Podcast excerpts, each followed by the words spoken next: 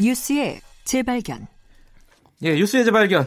의제와 전략그룹 더모아의 윤태곤 정치분석실장 나와 있습니다. 안녕하세요. 네, 안녕하세요.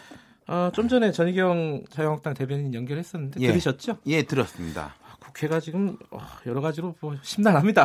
네, 제가 그래서 뭐 바른 미래당 이야기를 좀 해보려고 아, 하는데. 오늘은요? 예. 근데 이제 그 앞서가지고 방금 이제 김경래 앵커가 살짝 이야기했지만 오신환 의원이 되게 예. 관심사였지 않습니까? 그렇죠. 예. 지금 이제 사개 특위의 바른미래당 의원이 오신환 권은희 의원, 정계 특위에는 김성식 김동철 의원이에요. 김성식 김동철 의원 같은 경우에 원래 애초에 이 사람들의 이제 소신이 이제 선거법 개정해야 된다는 네. 쪽이기 때문에 뭐 그렇게 갈 정개특위는 보이는데 문제 없이 넘어간다. 예. 사개 특위에서 오신환 권은희 의원 중에 한 명이라도 반대표를 던지면은 패스트트랙을 못 하게 돼 있는 시스템이거든요. 네. 근데 어저께 이제 바른미래당 의총에서 어, 추인을 한 게 12대 11. 네. 이고 그리고 이게 당론으로 정해진 건 아니고 추인이 됐다는 좀 애매한 과정이었어요. 그렇더라고요. 예. 뭔가 싶어요, 사실. 그래서 뭐 하태경 의원 같은 경우에는 아예 오신한 반대표 던질 거다. 그리고 김관영. 원내대표 같은 경우에는 아니다. 책임 있게 행동할 것이다. 하하. 라고 하면서 근데 양쪽에서 막 이렇게 하다가 사보임은 없다. 사보임이라는 것은 말하자면 반대할 것 같으면 빼고 예. 찬성할 사람을 끼워 넣는 식인데 음. 그건 없다라는 까지 정리가 됐습니다. 네. 그래서 전부 다 촉각이 오신한 의원한테 집중이 됐었어요. 일단 먼저요. 예. 네. 근데 이분이 한 2시간 전에 한 2시간 전이면은 새벽이지 않습니까? 페이스북에다가 예, 네. 아마 뭐 밤새 고민을 하다가 출근 전에 예. 올린 것 같은데 글을 올렸어요. 뭐라고 올렸어요? 뭐 제목은 이제 소신을 지키겠습니다로 시작이 됐는데 네. 핵심은 반대표를 던지겠다는 거예요. 아하. 예. 뭐 이런 것입니다. 표결까지 가는 진통을 겪었지만 결국 당론을 정하지는 못하였고 그 대신 음. 합의안을 추인하자는 당의 입장을 도출하였습니다. 예. 그러나 12대 11이라는 표결 결과가 말해주듯 합의안 추인 의견은 온전한 당의 입장이라기보다는 절반의 입장이 되었다. 예. 각설하고 저는 당의 분열을 막고 제 소신을 지키기 위해 사개특위 위원으로서 여야 사당이 합의한 공투처 설치안에 신속 처리한 건 지정안에 반대표를 반대하겠다. 예. 예. 잠깐만요. 그러면요. 어, 이 공수처법은 패스트 트랙에 올라가지 못하게 되는 거잖아요. 그렇죠. 그러면은 선거법하고 이게 연동이 되는 겁니까? 안 되는 겁니까? 이거 어떻게 되는 거예요? 그러니까 이렇지 않습니까? 원내대표 합의안은 세 가지를 한다. 예. 라는 건데 거기서 이제 그런 구절은 없어요. 뭐 하나가 안 되면은 뭐 두 개도 나머지도 예, 안 예. 된다 이런 구절은 없는데 그렇다면은 뭐 여당에서 어, 선거법도 안 된다라고 할 것인가? 저는 그러기는 어려우지 않을까.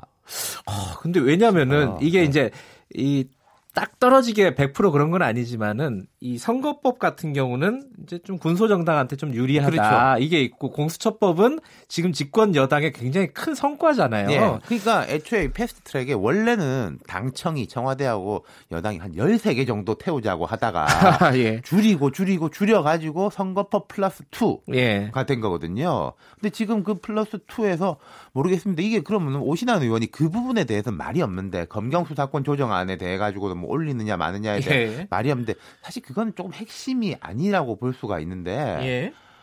그러니까 김경래 앵커가 말한 대로 그 부분에 대한 이제 되게 고민이 되는 것이고 근데 만약에 예. 여당에서 안 된다라고 할 경우에는 또 정의당이라든지 민주평화당 쪽에서는 또 반발할 가능성도 높거든요. 그러네요. 이거는 뭐 바른미래당 상황이고 본인 선거법이 그렇죠. 더 중요한데 지금. 예. 야 이게 어떻게 될지 모르겠네요. 그러니까 이것의 핵심이 이제 그 정치판 전체가 좀 되게 지금 불안정성하고 불확정성 속에 음흠. 쌓여 있는 것이고 25일까지 모르겠습니다. 또 이제 김관영 원내대표가 사보이면 안 한다고 약속을 했지만은 그것도 또 사실은 봐야 아는 거예요. 그 약속은 어, 구두로 의원총회에서 했다는 그렇죠. 거죠. 그것도 예. 봐야 아는 것이니까 이런 식으로 되면은 참, 뭐 어쨌든 오늘 바른미래당 얘기하려고 했는데 사실은 이게 다 연동되는 얘기긴 하죠. 그렇죠. 연동되는 그러니까 얘기긴 뭐 한데 정치판 전체가 그렇고 바른미래당도 이렇게 되면은 뭐 이원주 의원 탈당을 했습니다마는 네. 상당수 사람들이 바른미래당 그럼 이제 쪼개지는 거 아니냐인데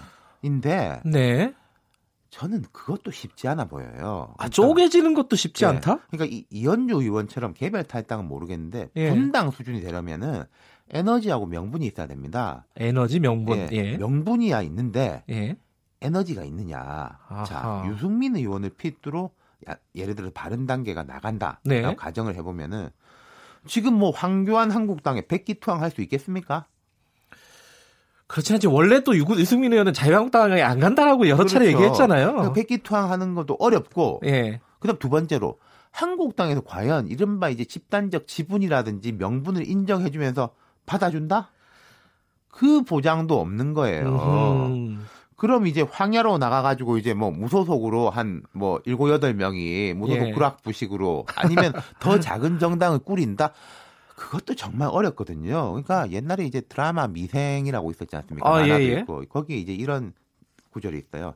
아는 전쟁터지만 나가면 지옥이다. 아, 그 회사를 얘기했는데 그렇죠. 정당도 마찬가지다. 예, 아는 지옥인데 나가가지고 뭐 무소속이라든지 더 작은 군소 정당으로 있으면은 더욱 존재감이 사라지고 할 수 있는 게 없다. 그러니까 음. 지금 나가기가 오히려 어렵다. 그러면은 음. 그 반대쪽에 뭐 국민의당 계열들이 그럼 나간다. 그분들은 뭐 나갈 필요가 없죠. 여기 지키면서 뭐 민주평화당을 뭐 어떻게 한다든지 그런 모색들을 하게 될 것이다. 근데 이걸 여기서 여쭤 궁금한 사람도 있을 네. 거예요. 자, 이그 백척 간두에 놓여 있지 않습니까? 바른미래당. 네. 그렇죠.